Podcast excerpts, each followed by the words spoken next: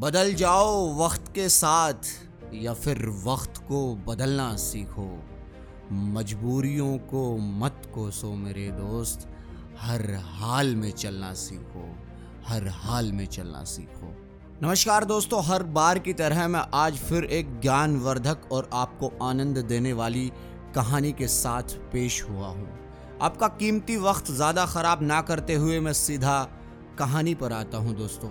एक बार एक साधु था, वह रोज़ घाट के किनारे बैठकर चिल्लाया करता था, जो चाहोगे सो पाओगे, जो चाहोगे सो पाओगे। बहुत से लोग वहाँ से गुजरते थे पर कोई भी उसकी बात पर ध्यान नहीं देता था और सब उसको एक पागल आदमी समझते थे। एक दिन एक साधु, एक युवक वहाँ से गुजरा और उसने उस साधु की आवाज़ सुनी। तो जैसे उस साधु की आवाज़ सुनी, जो चाहोगे सो पाओगे, जो चाहोगे सो पाओगे, आवाज़ सुनते ही उसके पास चला आया। उसने साधु से पूछा, महाराज आप बोल रहे थे कि जो चाहोगे सो पाओगे, तो क्या आप मुझे वो दे सकते हैं जो मैं चाहता हूँ? साधु उसकी बात को सुनकर बोला, हाँ बेटा, तुम जो कुछ भी चाहते हो मैं उसे ज़रूर दूंगा, बस तुम्हें मेरी बात माननी होगी।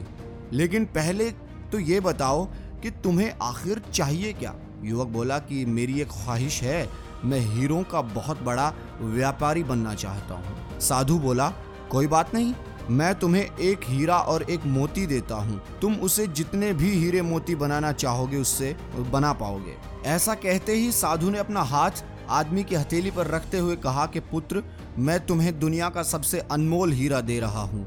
लोग इसे समय कहते हैं, इसे तेजी से अपनी मुट्ठी में पकड़ लो और इसे कभी मत गंवाना। तुम इससे जितना चाहो उतने हीरे बना सकते हो। युवक अभी कुछ सोच ही रहा था कि साधु ने उसकी दूसरी हथेली पकड़ते हुए बोला, पुत्र इसे पकड़ो, यह दुनिया का सबसे कीमती मोती है। लोग इसे धैर्य कहते हैं। जब कभी समय देने के बावजूद परिणाम ना मिले तो इस कीमती मोती की धारणा कर लेना, लेकिन याद रखना कि जिसके पास यह मोती है वह दुनिया में कुछ भी प्राप्त कर सकता है।